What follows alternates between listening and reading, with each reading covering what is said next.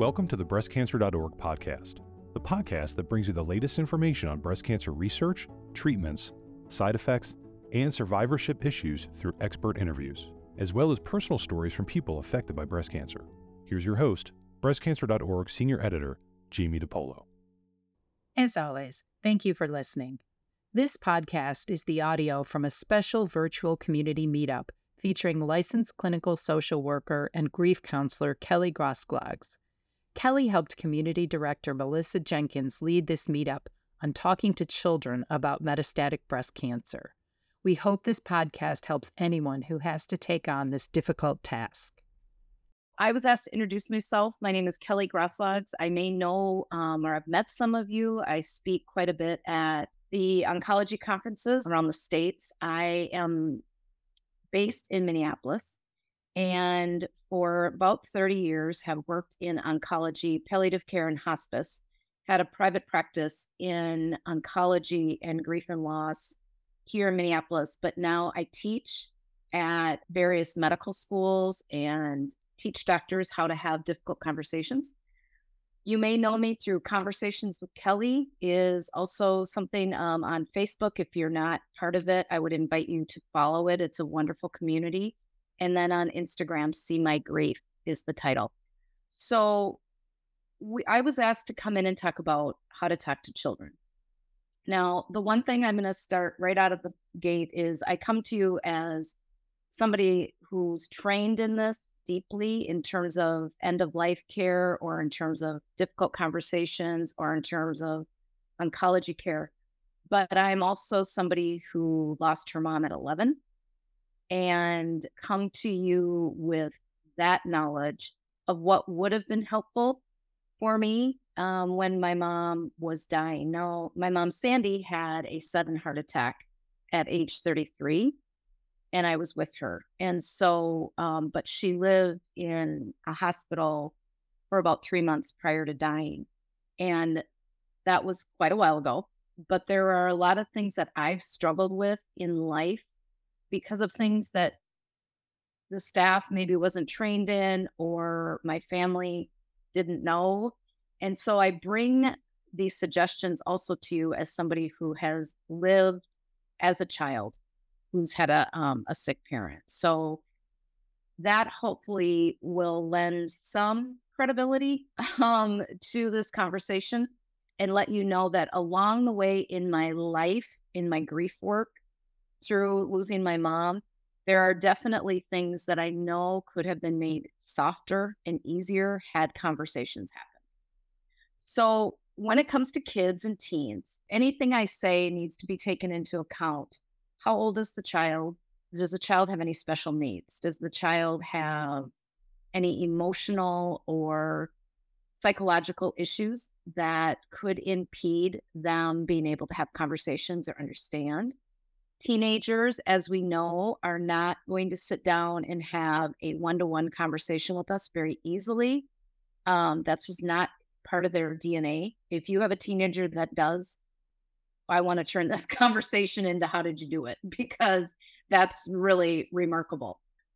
Kind of the rule of thumb with kiddos is around age two to three, they start to become very curious. And if you have an age, that age that is in your life, you'll notice there's a lot of questions, a lot of why. Why does that happen? Why doesn't that happen? How come that happened? And they get they get very curious. And that can go until about age five age six, where they're just, they're real curious about things. Now, we know that if they start asking questions about the cancer, um, I always recommend that you use the term cancer. Okay. Monster and those things can really add to some anxiety in children's lives we talk about cancer. We can talk about, we can show them pictures of cells. We can do lots of things, again, depending upon your child. But we want to use the word cancer. Any age child can handle that word because they're going to be hearing that word a lot.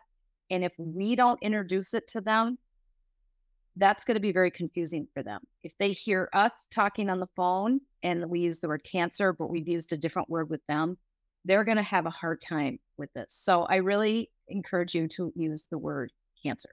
Another thing that's important, and I've learned this through my work as a grief therapist, is that we use words such as dying, we use words such as died.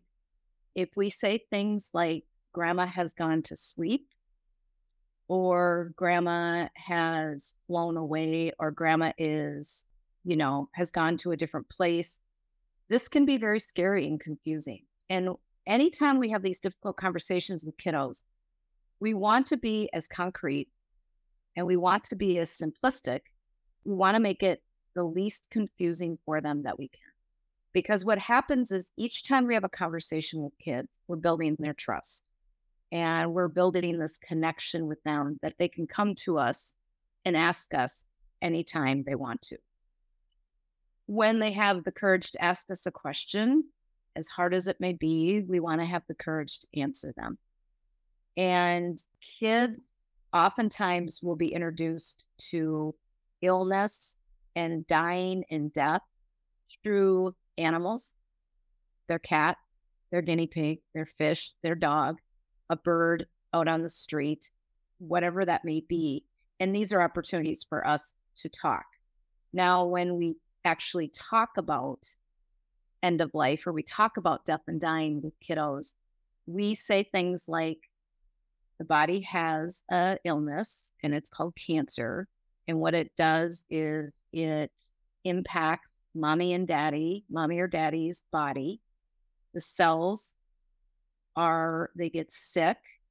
And you know how some of you may have a port.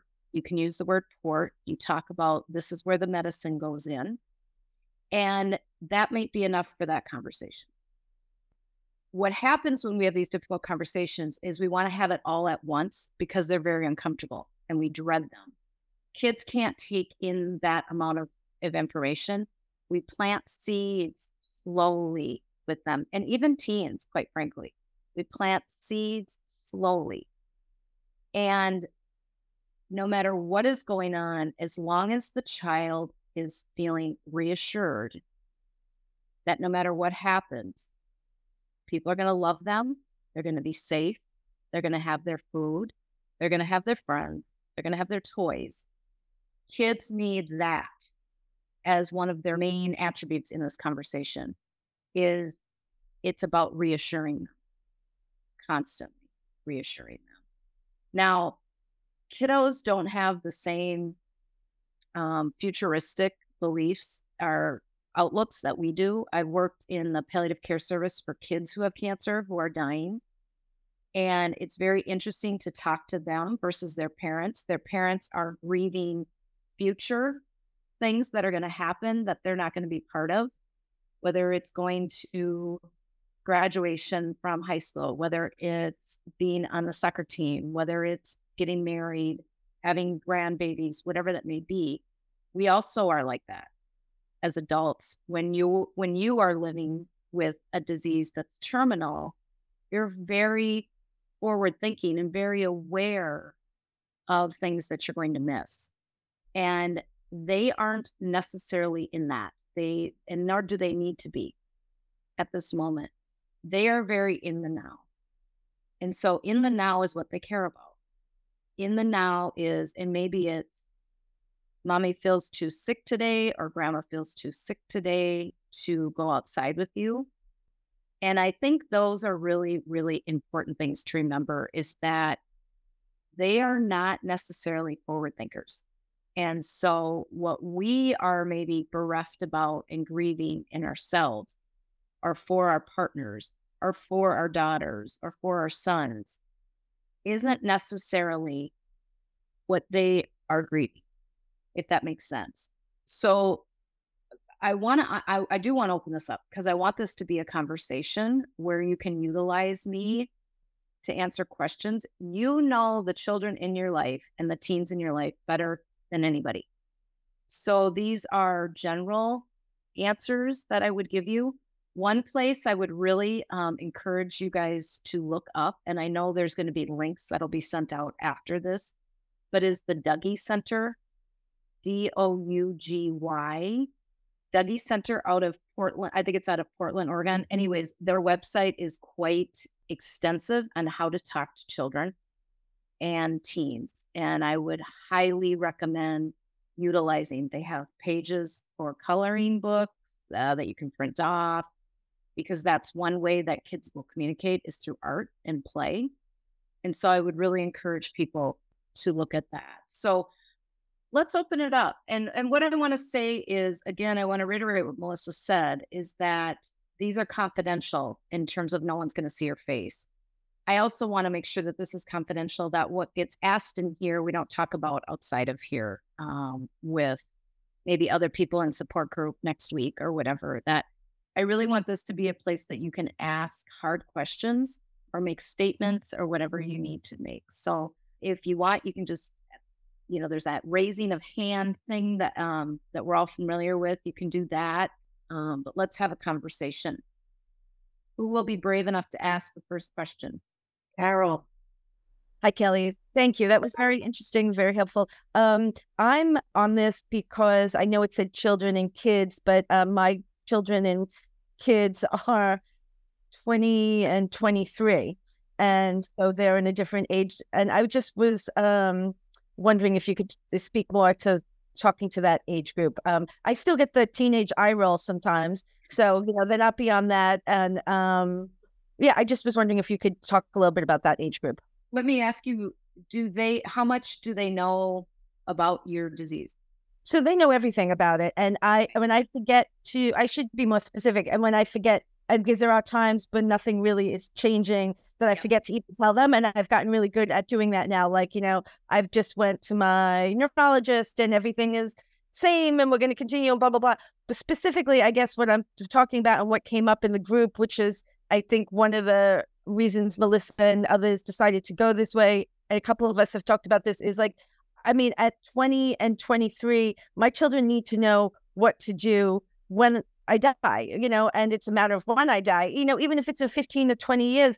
And I have been trying, I am not exaggerating, for four months to give my daughter like information like passwords and what my life insurance company is and and I've been using this quote with a death doula that I heard that said, you know, just like talking about sex doesn't make us pregnant, talking about death doesn't kill us. And, you know, and I've been like, and I've been said to my daughter, listen, you're the one, whether I die in five years or 20 years, you're the one that needs to contact the life insurance people and get the life insurance. And she's, okay, mom, we'll do it next weekend when I come to visit. And then it's next weekend and it's next weekend. And, you know, why don't you let, you know, her brother do it, who is, you know, 20 going on 21 but really going on 14 in so many ways too. Like i'm not having responsible for it you know? And she knows that.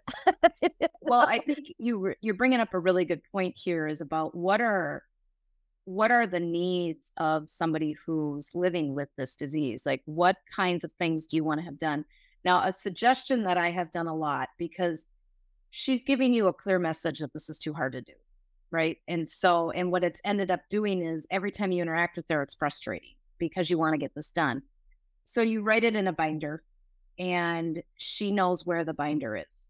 And and your son knows where the binder is. And it's all the passwords, the funeral home, the life insurance, the all these things that live in this binder. And this is really good information regardless if somebody's living with terminal illness or not. It you know, when you have children, this should be done because there's motorcycle accidents and things that can happen. And so it sounds like it would be very therapeutic for you to get it down in writing and then just say, I want you guys to know that this green binder is in this drawer in the office, should anything happen. And that's really a good thing to do with partners also that don't want to talk about this in metastatic breast cancer, we can see people living stable for quite a while. And 20 and 23 year olds are kind of also in the now. So they're looking at you and going, Well, you're fine. Why are we talking about this? And so I think it's just, I think at this point, kind of take her her cues and write it down. It's a good halfway point um, for the both of you to do that. I also want to say when it comes to teens, or kids in their 20s um, having texting conversations as sad as that sounds besides the one to one sitting down, is often how it happens. Hey, I just want you to know having a lot of pain today and I'm scared. And then they may actually text you back instead of calling. You know, we would call as adults, but they this is just how they communicate in this in this world at this moment. So sometimes it's can you talk to or I'd like to talk to everybody you know, things are okay, but there's some changes happening. I'd like to set up a meeting next month on blah, blah, blah. And we do that all by text. And I want to say there's nothing wrong with it. Um, the kids I work with in grief, the teens I work with in grief, there's a lot of conversations happening between the surviving parent and them, and they're one floor apart in the phone in the house. And they're having these conversations about how are you? Oh, I'm not good. I'm sad. And they're literally upstairs but this is how they feel comfortable communicating. There's no right or wrong way to communicate as long as we're getting some channel back and forth. And then it looks like there's a binder that you can get on Amazon. Um, I do know of that binder. Also, you can, you know, all the school supplies are out right now, and just uh, uh, one of those spiral notebooks if you have to. The main thing is make sure people know where it's at. That's the most important thing and that if an update happens, that you update it in there also. Um, it doesn't have to be a legal document. It can simply be you writing down things of what to do. You know, I want to I want to quick talk before I look at this other question. One of the things I do with people, and I talk a little bit about it in my book, but it's also a good time to be thinking about some legacy things. And I'm sure many of you have thought about that. But it's not just about talking to your child about dying. It's how do you stay present in their life when the death has happened? When I broached it earlier about I'm also bringing to you things I wish would have happened in my life with my mother. One of the things is I really would have loved a card from her when I got married. I really would have loved to have seen her handwriting and maybe a little piece of advice when I had a child. I would have loved more pictures of us I would have loved maybe something from her that gave me permission to keep living my life and be joyful. And um, so these are some of the things to kind of be thinking about. I know many people have done lots of things. I want to say it doesn't have to be fancy. iPhones right now and our smartphones have a very good recording system. You can literally make someone film you for a minute and just saying, I want you to know I love you and I'm proud of you and something else. And it can be something that gets treasured forever. So it doesn't have to be this grandiose scrapbook and all these things. I, um, that's what keeps people, I think, from doing it. Is it's they're so overwhelmed with I've got to make it this big deal. It doesn't have to be. Veronica says, I'd like to know what kind of attachment styles are best for mm. children. I'm a single mom and my kids are six and eight. I sometimes worry if having too close of a bond will be damaging. You know, I don't know that you can over love your child. And I think when they're six and eight, they're still very dependent on us. That's natural. And I think it's, you know, some kids have anxious attachment some kids have avoidant attachment, and our attachment issues will change throughout our life. Um, we don't have just one attachment. So I know there's all these attachment things, theories out there right now. I just want you to know that it will change and it can also change based on situations that you're in. One of the things that's really important when you're having these conversations, if you're telling a child that maybe you're starting to get concerned your treatment's not working or that you're getting weaker or that you're getting, you know, whatever, is that somebody also is involved in this conversation that's going to be in the child's life after the death happens. And I think that also could go along that line of what you're asking because we don't want to be the only person that our child can come to for safety. We want to make sure that there is a an assigned person if if it's not a two parent home that there's an assigned person that can be involved in their life and love them even after a death occurs and and so i think that's important that they be involved in some of these conversations with you because what it's going to do is without even telling the child, it's going to set up a safety. This person's involved in hard conversations. This person is here with mommy or daddy. This person is here with grandma, whatever it may be. So I really recommend if it's going to be an auntie, if it's going to be a friend, if it's going to be a partner, whomever is is going to be involved in that child's life in a significant way, that they be involved in some of these hard conversations with you, at least be present in the room.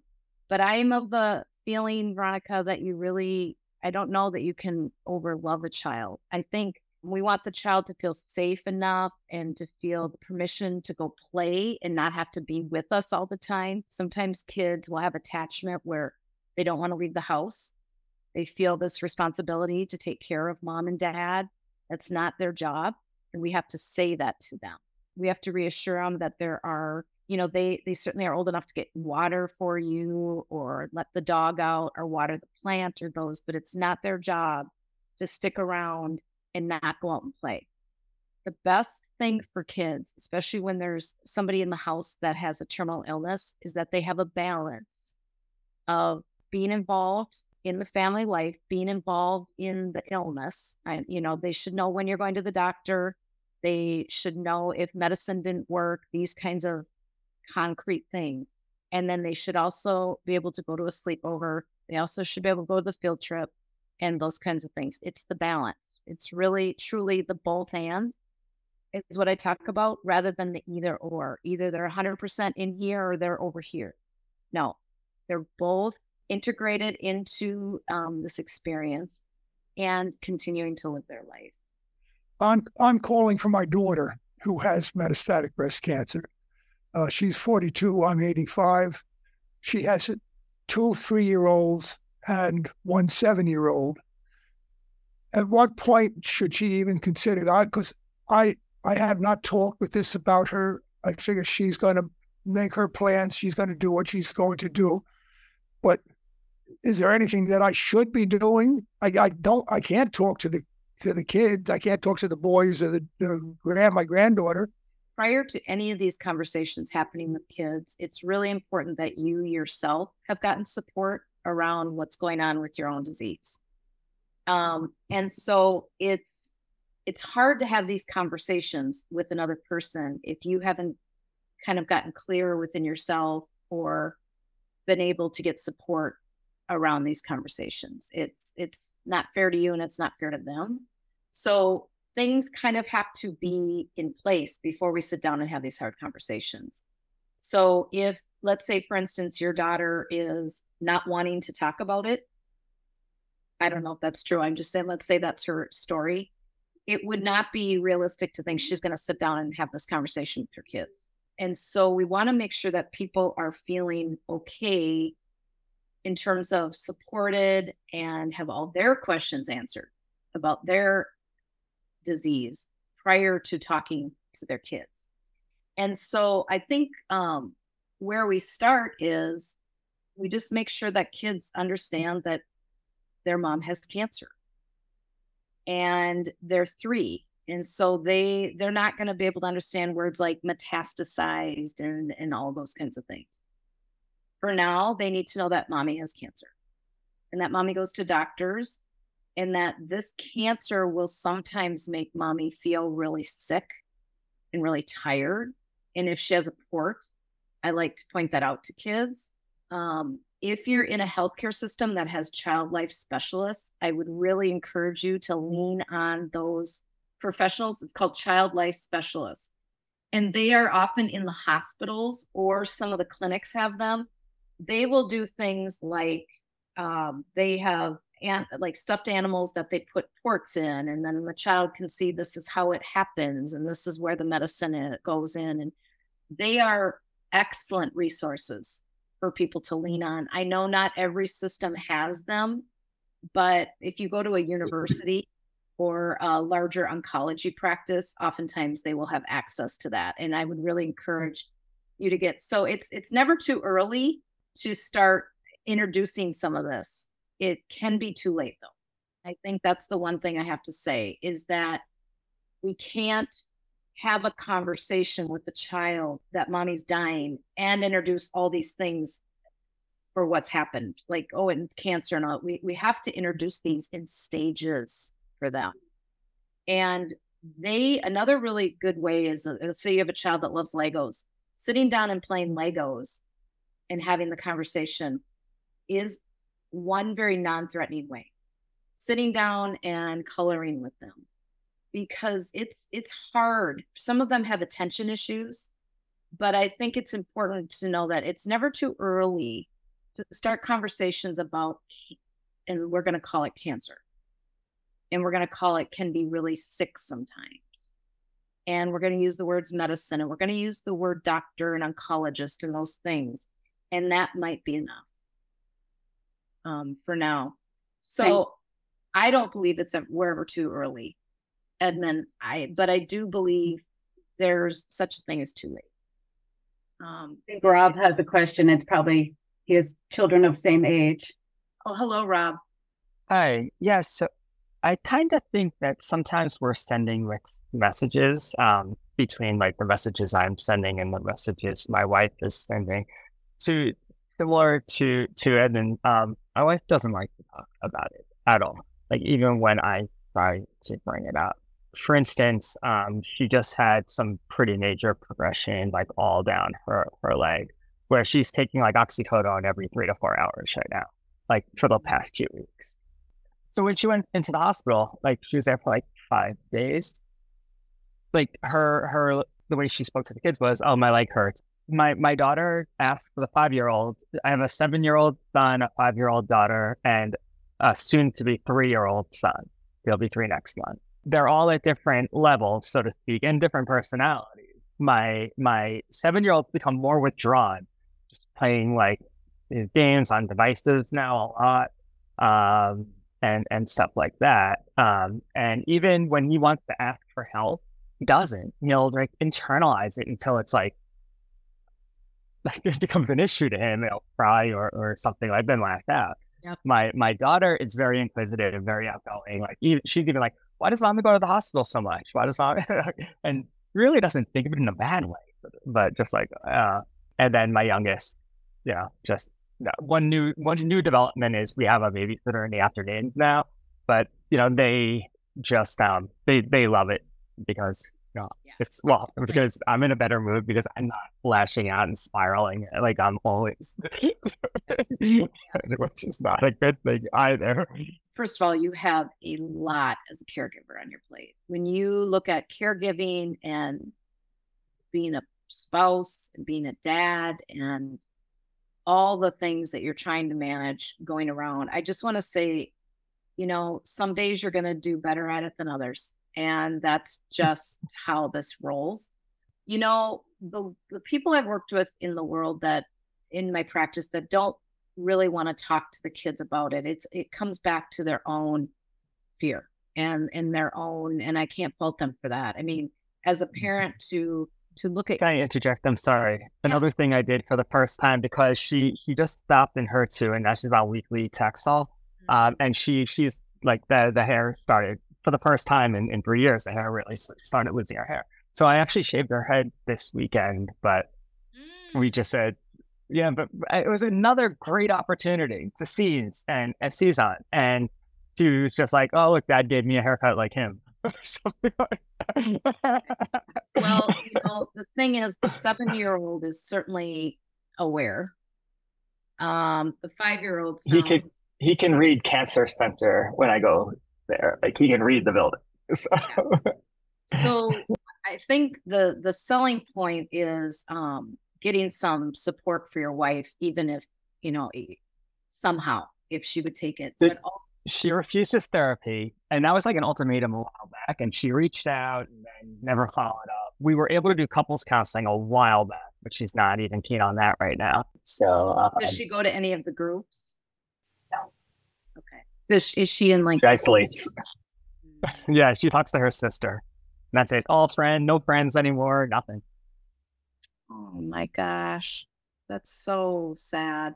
You know, I I'm sad for her um, and I'm mm. sad for all of you. What I will say though is the selling point here is that if if the kids aren't given some opportunity to prepare, um, it can be a really, really difficult road um, for grief. Mhm. And also, there are there are opportunities here that we'll miss if conversations aren't had. You know, again, videos, cards, whatever it may be for those kiddos, but also Mhm.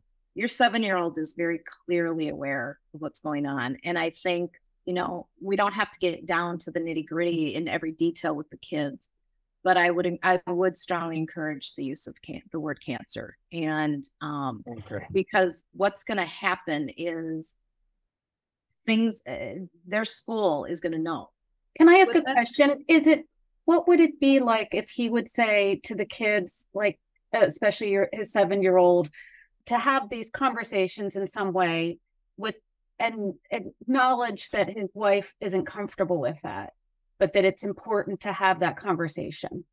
what's your wife's name? Melina, does she know that you're on this call?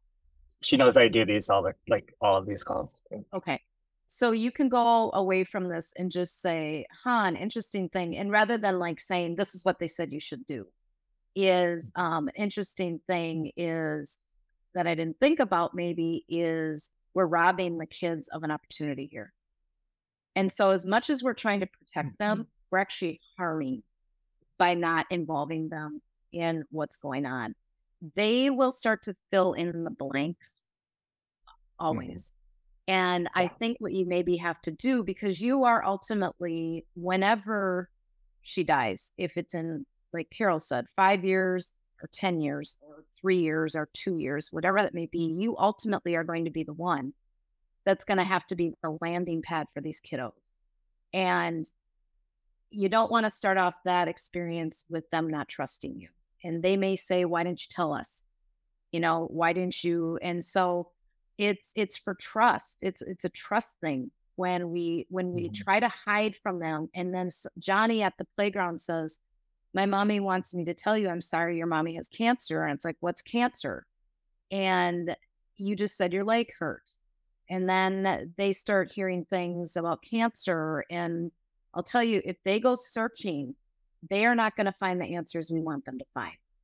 We want to control in our house what they hear.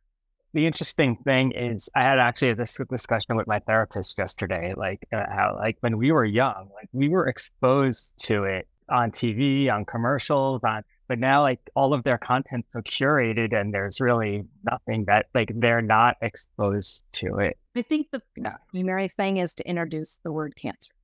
I think that's um and then what cancer is it it's it's living in mom's body it's a cell it's a disease um it's kind of attacked it's made her cells sick it's something when she goes to the hospital or when she goes to these appointments she has a doctor like you know that takes care of because another thing we want to do is if we just say she's sick if the child gets strep throat they might get worried they're going to die.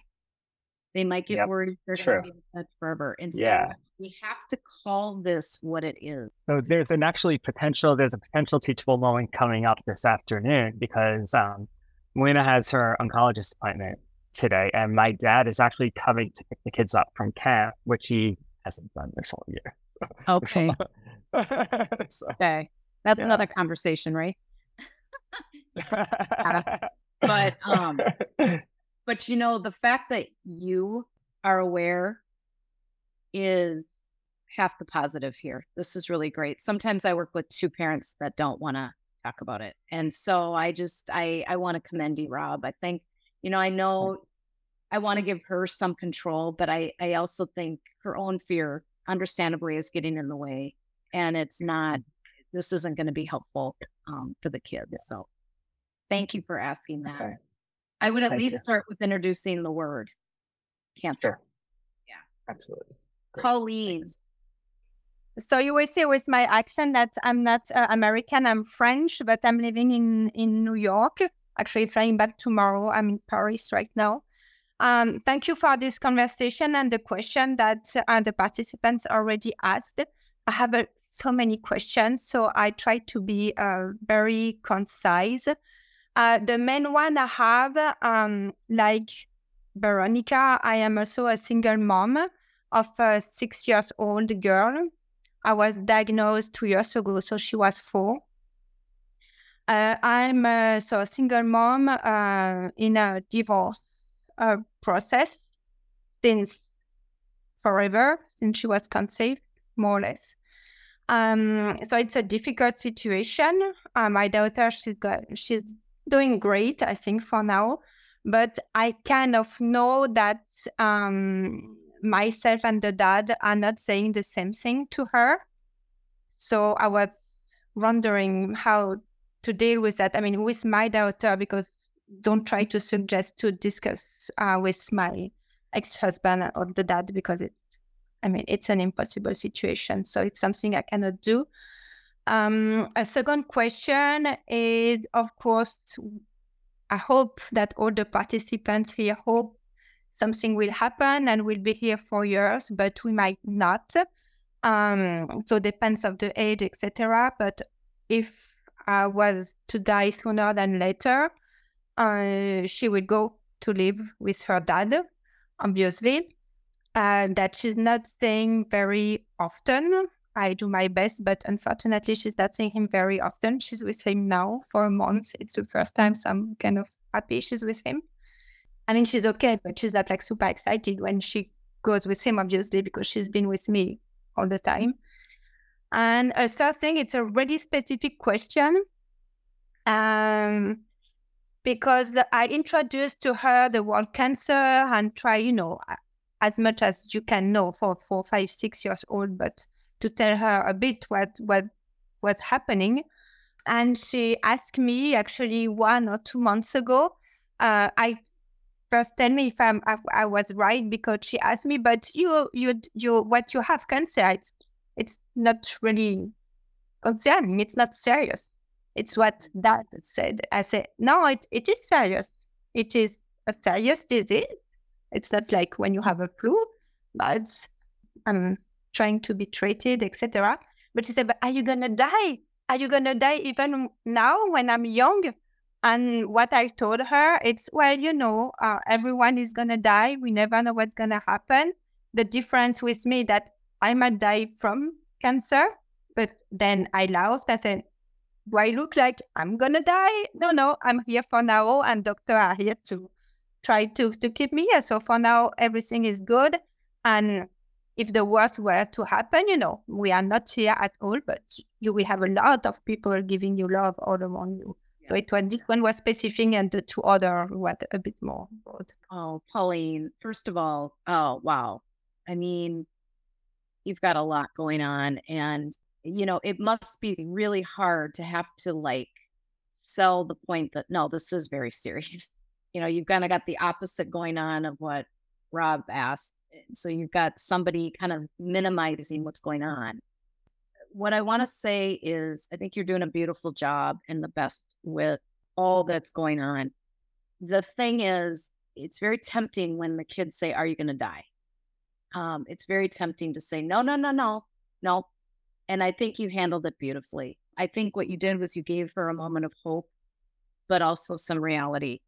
Now, when kids are asking that question, ultimately what they're asking is, Am I going to be okay? Who's going to take care of me? They don't want the parent to die, but that's where we have to reassure them with the answers is you need to know that if I were to die from this, you're going to have grandpa so and so and auntie so and so and all these people that are going to love you. Right now, though, my doctors and I, we're working really hard. I also want you to know if things change, do you want me to tell you that? Ask them those questions. This is important for everybody to hear. We got to start setting up some parameters with our kids based on, and we want to ask them rather than just go to them and tell them. We want to ask them, you know, do you want updates on my appointments? If things change, do you want to know, no matter how old the child is? that gives them a sense of uh, some control and some um, you know sense of involvement so ask ask that that way they're already kind of like oh wow okay so i can be rest assured that my mom is going to let me know when things change. I don't have to wonder and, and be hyper vigilant and, and all of that. I think that's important. But we have to reassure them that we have things in place for them, that they are going to be okay. I mean, that is really ultimately what they're asking. And I think that's important. So thank you for asking that. It takes a lot of bravery because sometimes they're asking us questions we don't even have answers to. And by the way, it's okay to say that. You know, I don't really have that answer, but I can find out for you. Or maybe when, because we don't, if they say, when are you going to die? We don't know. And we don't have to fill in all these answers.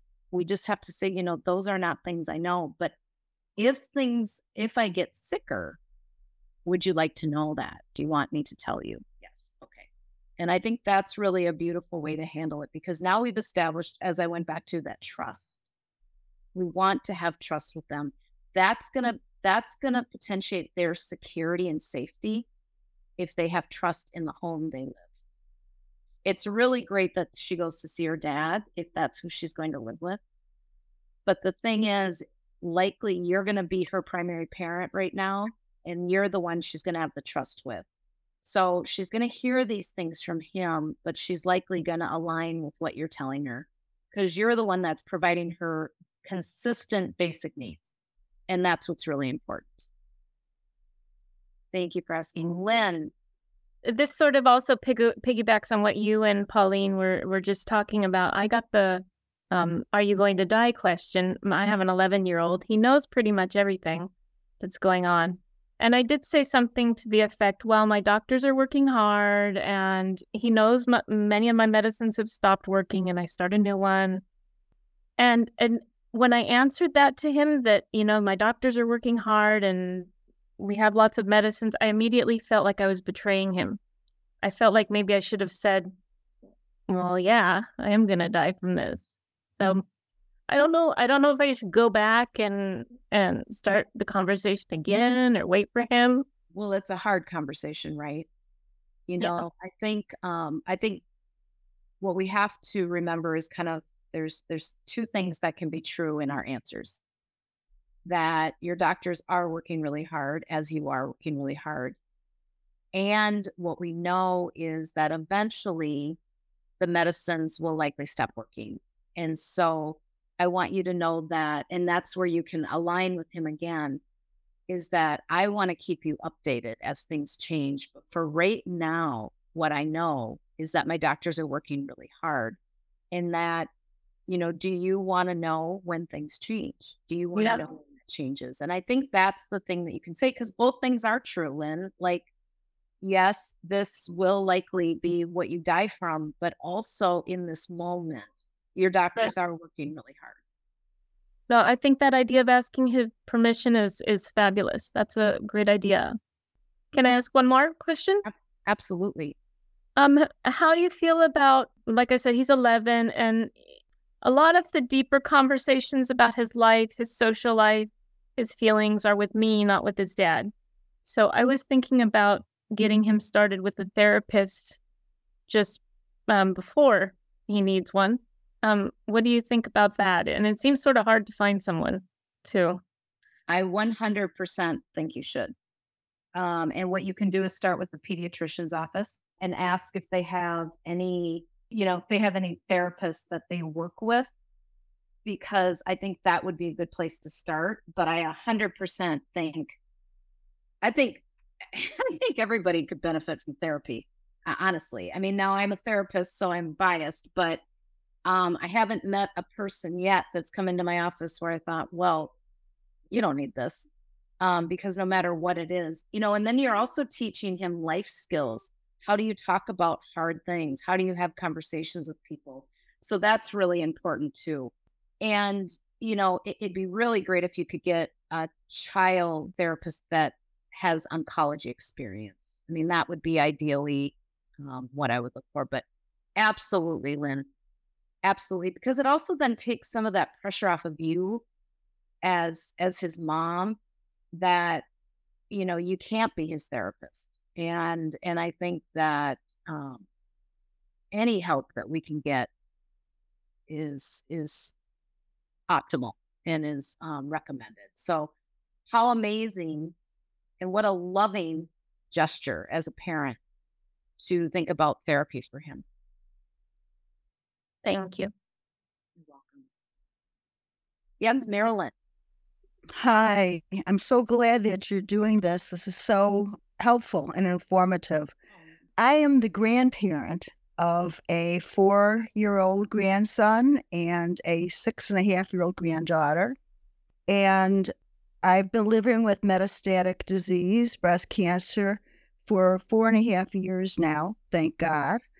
And I've availed myself of all the support that I can uh, through group, you know, an MBC, which is wonderful. If any people are uh, out here who have not been joined Monday, Tuesday, Wednesday, or Thursday group, think about it because it's really wonderful.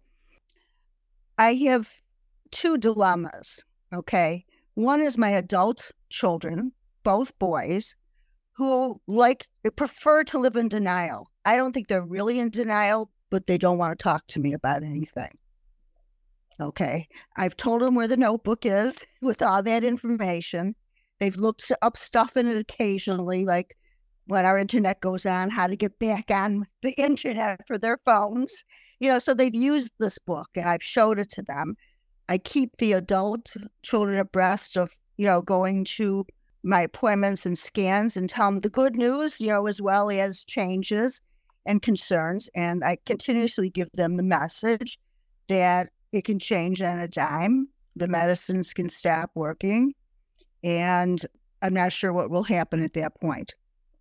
Now, they won't share a lot with me about how they've approached it with their children. And I am mm-hmm. very cautious about having discussions with my grandchildren without my children's permission to do so. They're their parents. And I don't really feel I have the right to have talks with them about, I would be comfortable doing that with my grandkids and a level. But, you know, they haven't said, oh, sure, you know, we want you to, t- we can talk about this. I don't even know if they have used the word cancer with my grandkids.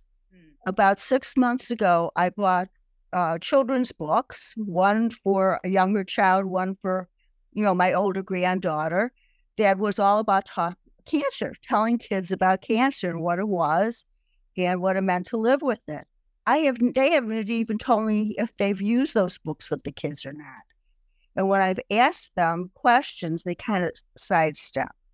Yeah. So you're wondering how to well, first of all, Marilyn, I have to say I really respect that and have a lot of empathy for this kind of eggshells you're walking on between your boys because you don't want to alienate right?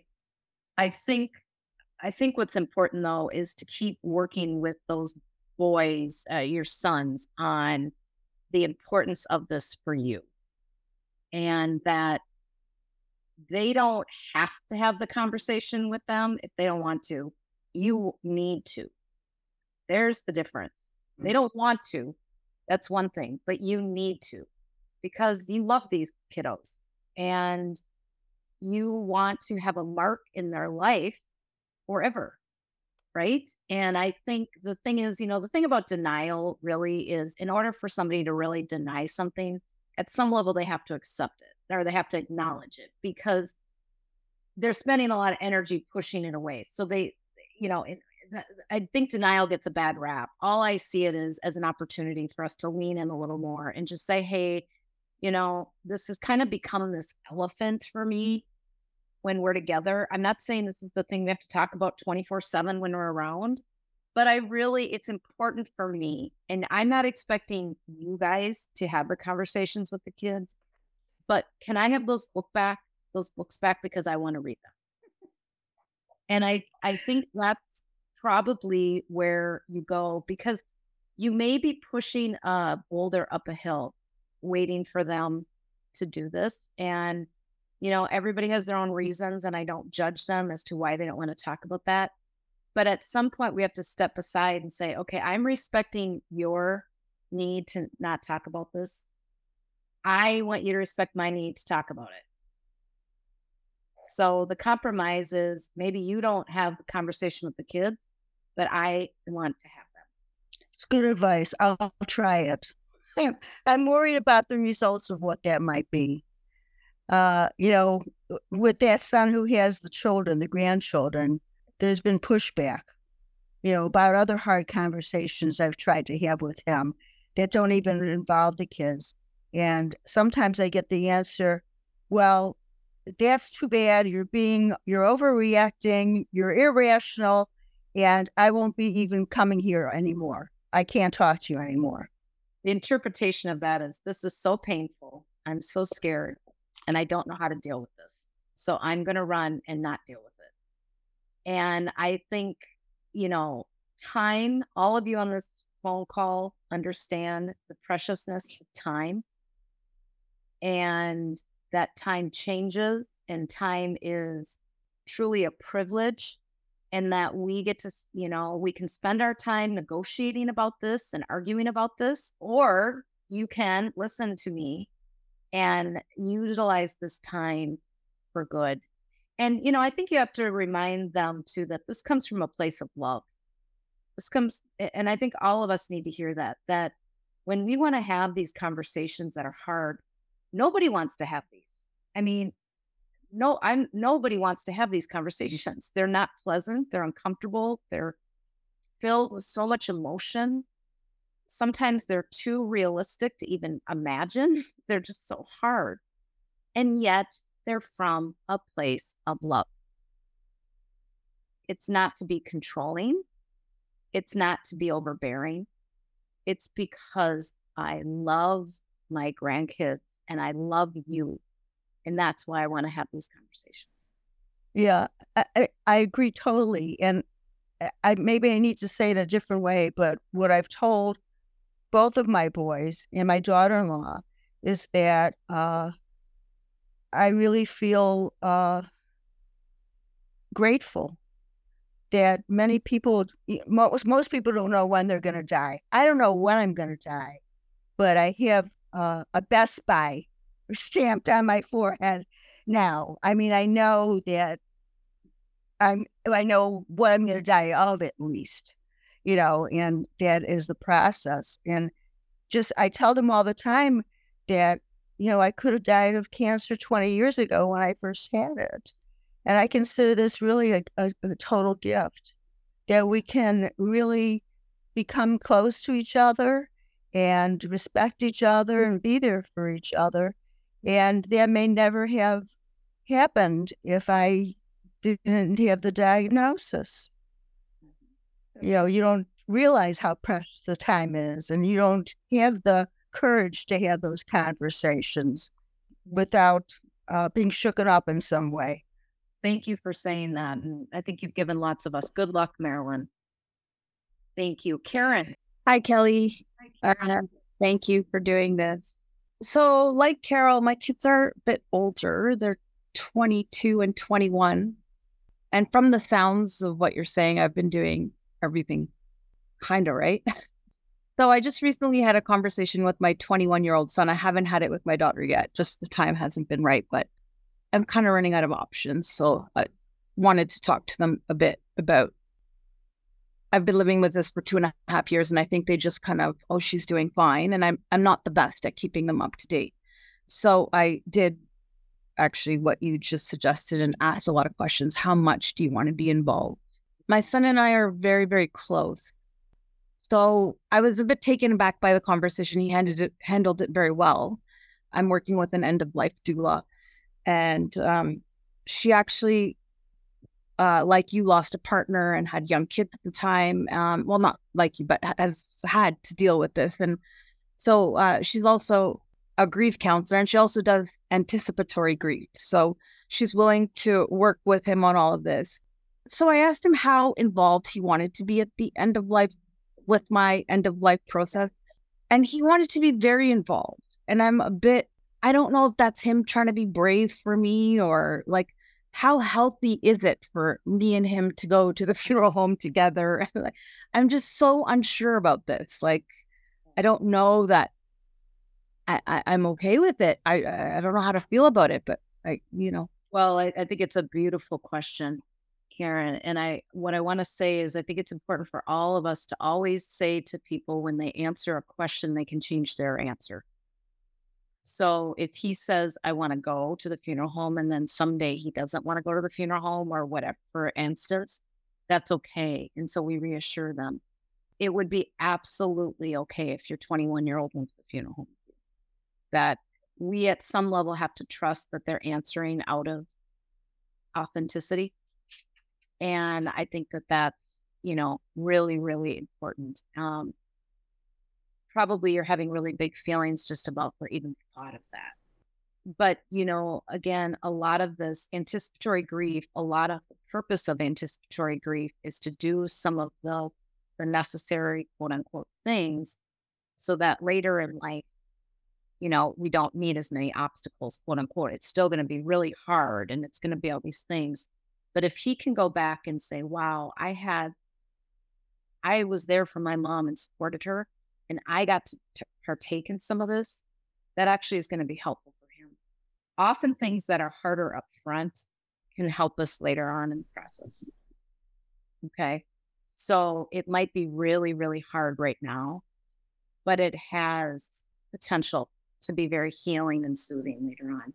So we have to say to the kids, you know, you can change your mind if you answer me. You can change your mind at any time. But I also think I'm, and I, and when you answer me, I'm going to trust you. Just like when I answer you, I want you to trust me. You know, if that makes sense. Yeah. Those are, I have a lot of empathy. These are really hard things, but you sound like you've done an incredible job as a parent that your child would feel safe enough to answer.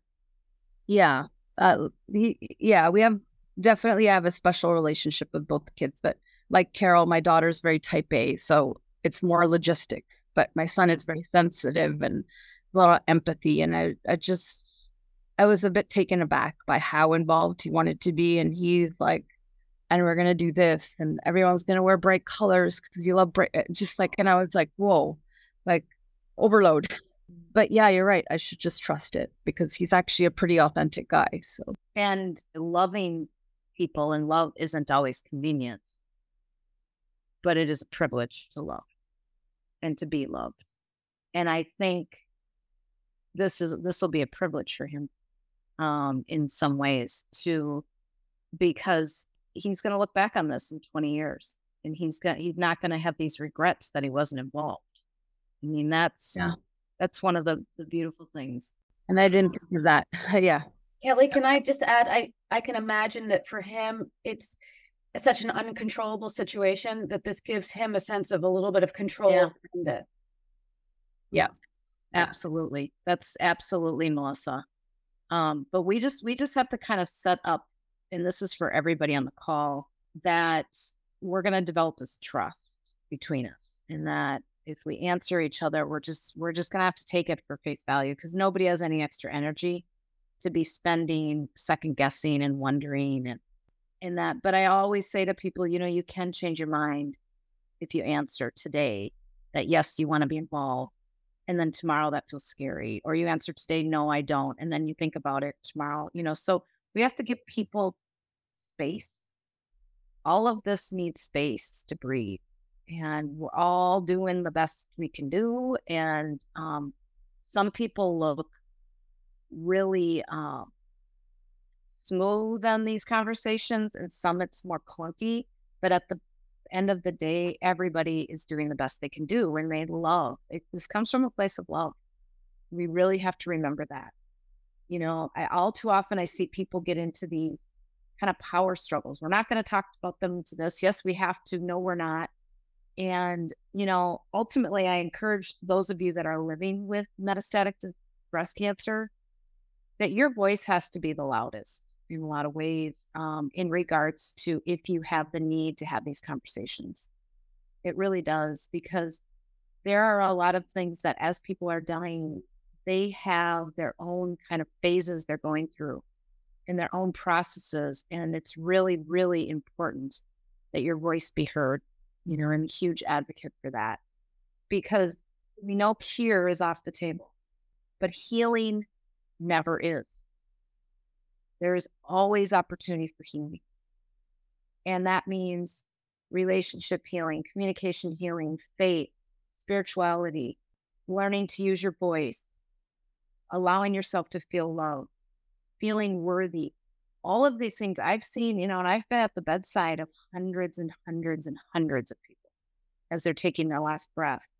And I will say, I've seen some of the most beautiful healing happen in at the end of life. So I know that unfortunately right now a cure is not possible, but I don't ever want anybody to not feel like they don't still have opportunities for um, very meaningful moments in healing. Because there's many that await. Anybody else want to ask a question? Yeah, I would like to ask something. Uh, I have a four-year-old, and she has just uh, discovered uh, that what it means to die because an elderly neighbor just passed away. So Mhm. she comes up with this question, like she's really scared that we are going to die her parents. My my wife has metastatic breast cancer, and currently the treatments are working. So we're not yet thinking about those things. But she asked, "Would you be with me forever?" Because she doesn't want us to go the way of our neighbor, whom she was very friendly with.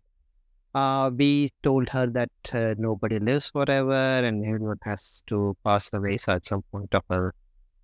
I said, and now her question is, will you be with me for a long time? When she asks um, this to me, I say, I'll try to be with you as long as possible. I will be with you as long as I, will, as uh, I can. But when she asks her mother, she really doesn't know what to answer because she doesn't really want to, you know, tell uh, untruth.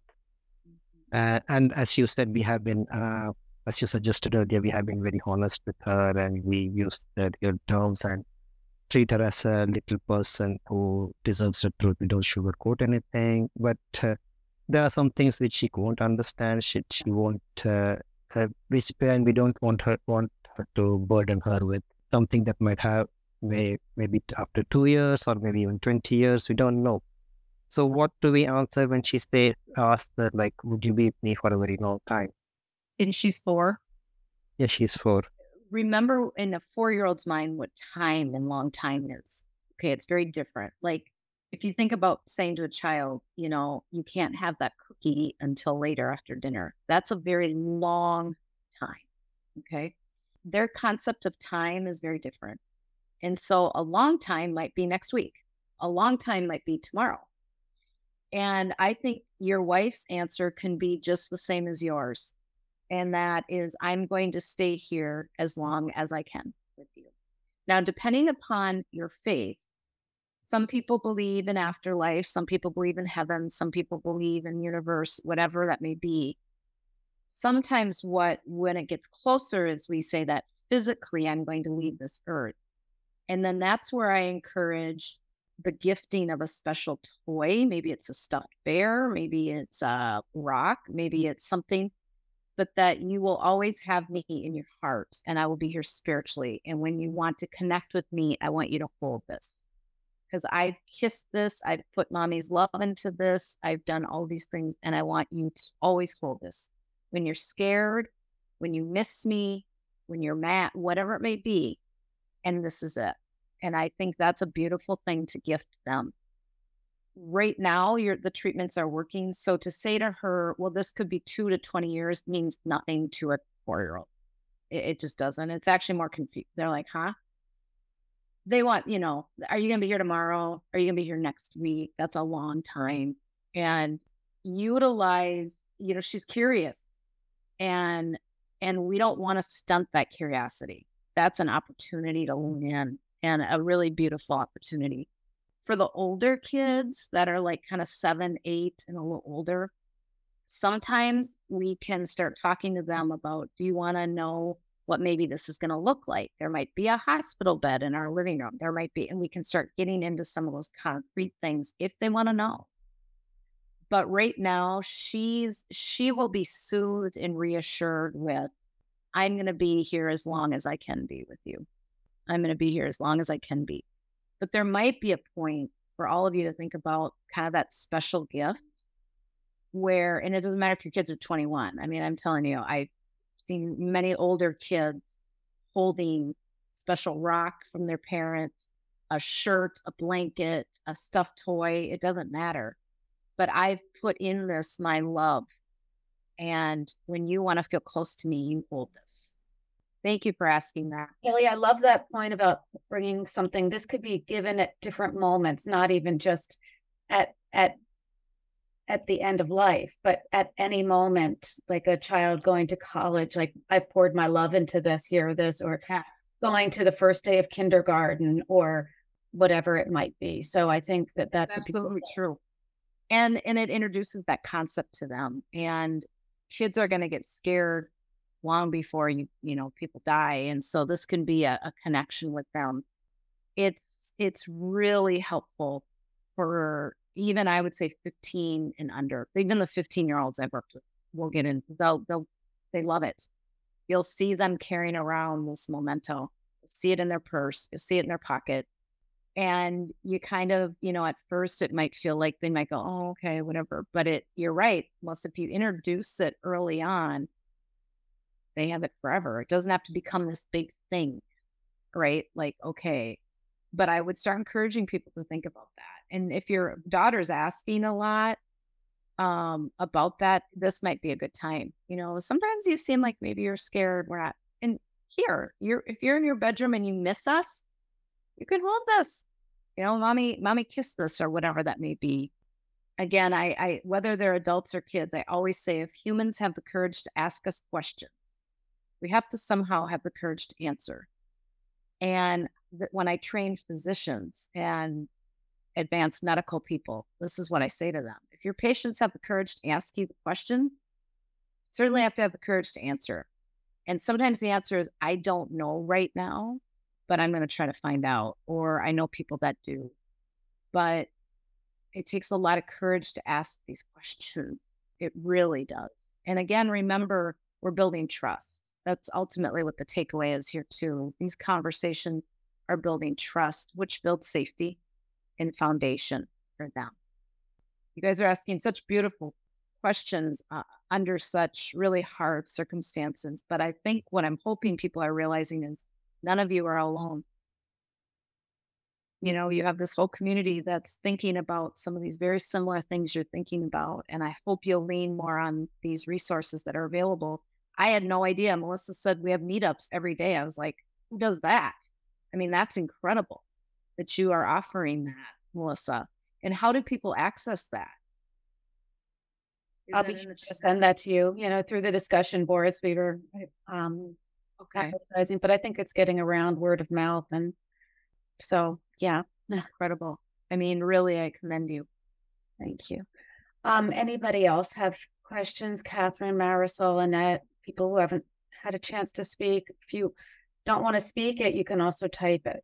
Yeah, I'm Catherine. Um, yeah, I have a five and a ten year old, and the ten year old knows he knows I'm sick. He knows it makes him mad when I can't do things. But we we're trying to make a a team against it's us against the kids. There, it's not you. But I know he's he's mad because he misses me because I'm not able to do the things that I love. Anyway, we we um so he knows he knows that he knows about it, but he doesn't know about the death part. He doesn't know that it could kill me. And the fi- and the five year old, it's like, why? I if it could be a long time, why would why would you give them that info? I don't know. Uh, what you- what what do you think about that? How are you doing with your treatment, Catherine? Uh, well, I did. I just found a, a drug that's helping uh, a lot. Yeah, I've, I've I've been metastatic for a year and a half. Okay. You know, again, sometimes it's more asking of the questions of him. Like, have you noticed mommy's been more tired? Those things. And so we we have this conversation in phases. We don't just run in and go, Do you know, you know, that you're gonna die from this? It's it's more Yeah. these phases and asking him and seeing seeing if he's aware. Yeah, I have noticed. Yeah, and and and it's okay to say to a child, you know, that our hope is that this medicine keeps working. There might be a time it doesn't. And then how does that feel to hear that? To say to him, how does that feel? because then what that does is it brings up conversation. You know, sometimes parents will have conversations with their children that their children already know. They've just been waiting for the parent to have it. And they start to wonder what is going on. Why aren't they telling me about this? And they fill in their own blanks. But, you know, children realize when their parents look different and are acting different and you know they're pretty in tune but it's you know if we go about these conversations with questions it gives us really opportunities and if we ask more open-ended questions you know tell me how that feels when you see mommy you know i think another thing that's really important and i love that kind of team us against team cancer but it's also really important to remember that we remind the kids that this is not their fault and that if team cancer becomes stronger than team us um, we still are like really strong in our love and all of these things that we're doing but this isn't anything you did to let me down or um, or lose you know that that kind of mentality um, thanks raj Rajkumar, thank you so much for your questions. Good luck to you. And so I think, I think that's really important. Um, I don't know if any of you have seen the documentary or Melissa, if you know about it, that I co-produced called "Dying Is Not Giving Up," and it's a 35 minute documentary. We're gonna have another screening here probably in the fall, but it was with a patient of mine, Judy Erdahl, who was living with metastatic cancer and dying of metastatic cancer. And she has a really beautiful way in there of talking about some of these things you're talking about, Catherine.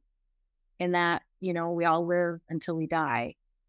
But I think it's really important to think of this not as you're giving in the towel or that anybody did anything wrong or that, you know, I think that is so hard.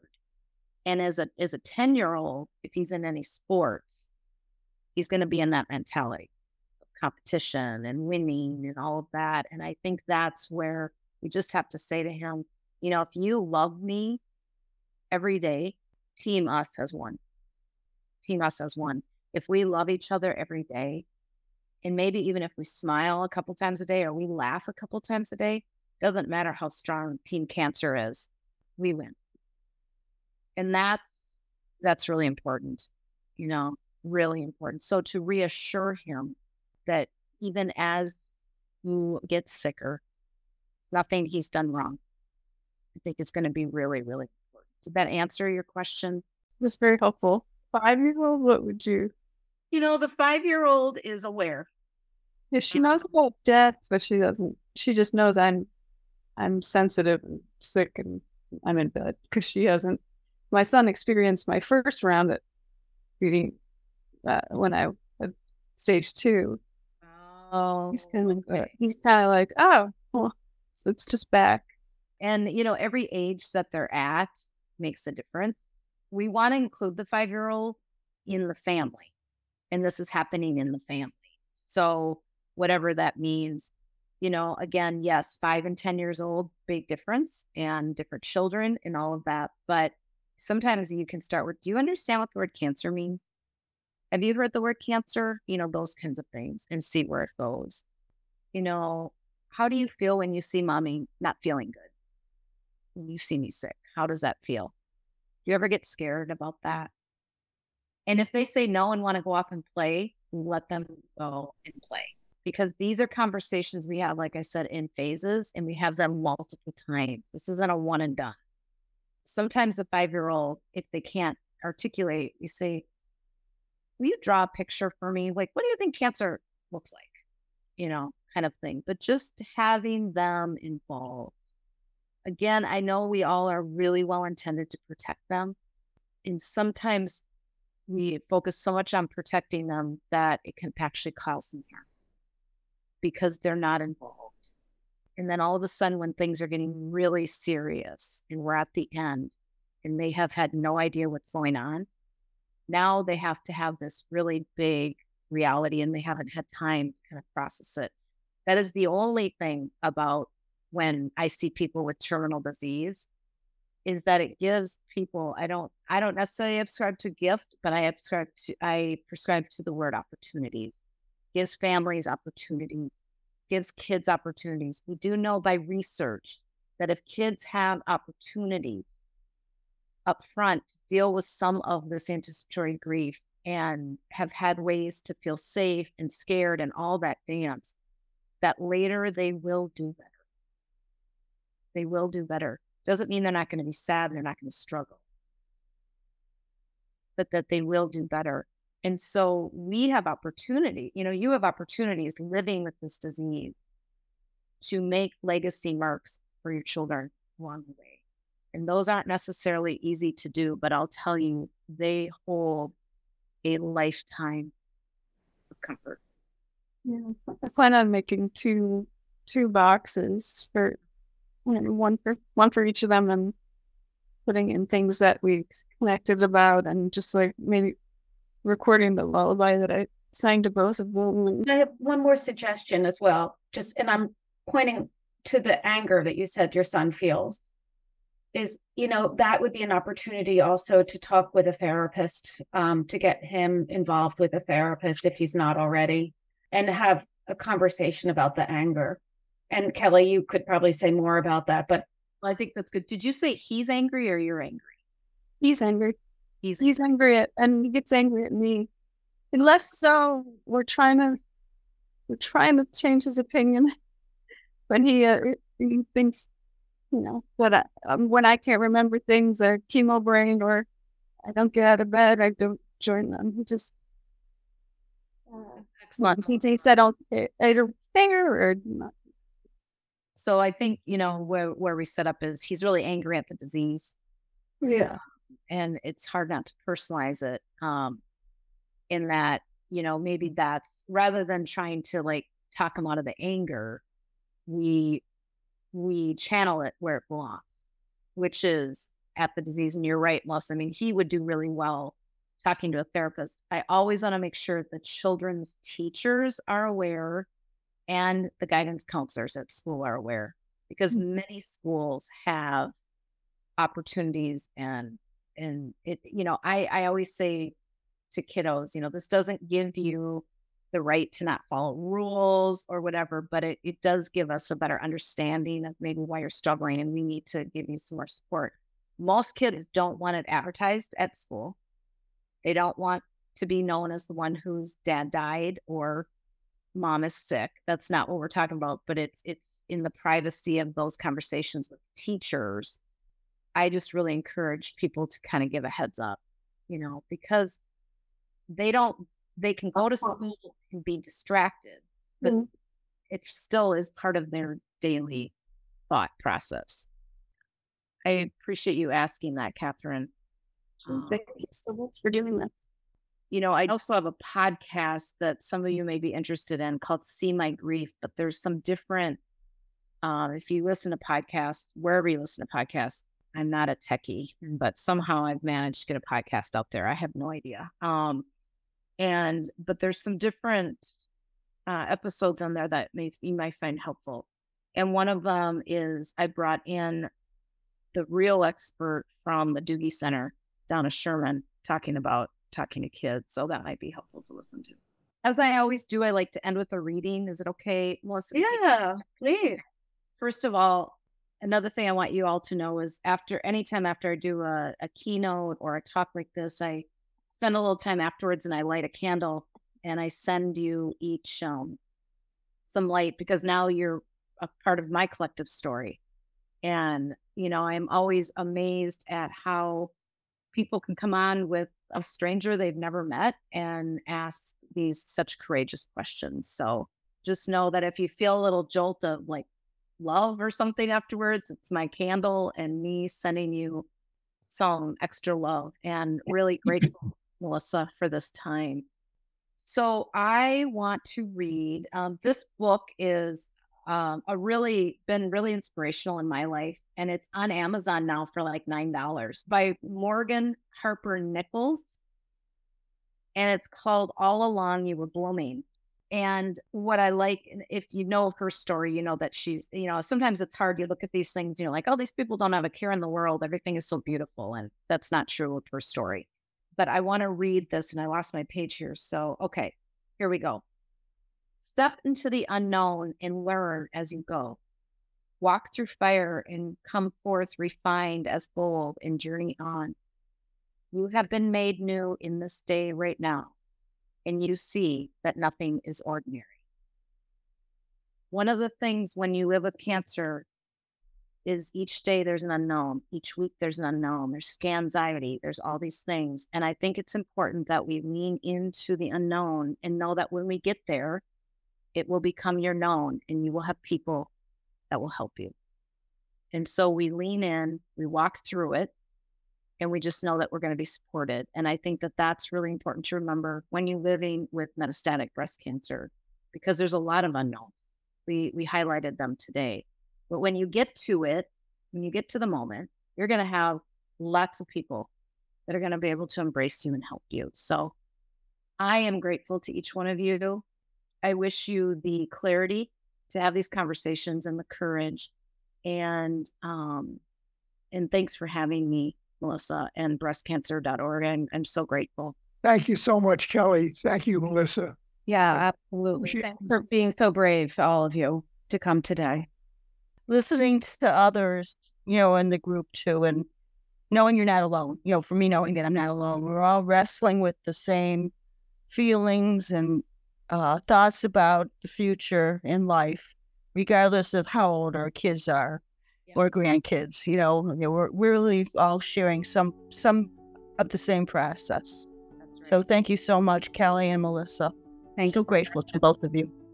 Thank you for listening to the breastcancer.org podcast. Please subscribe on iTunes or wherever you listen to podcasts. To share your thoughts about this or any episode, email us at podcast at breastcancer.org or leave feedback on the podcast episode landing page on our website. And remember, you can find a lot more information about breast cancer at breastcancer.org. And you can connect with thousands of people affected by breast cancer by joining our online community.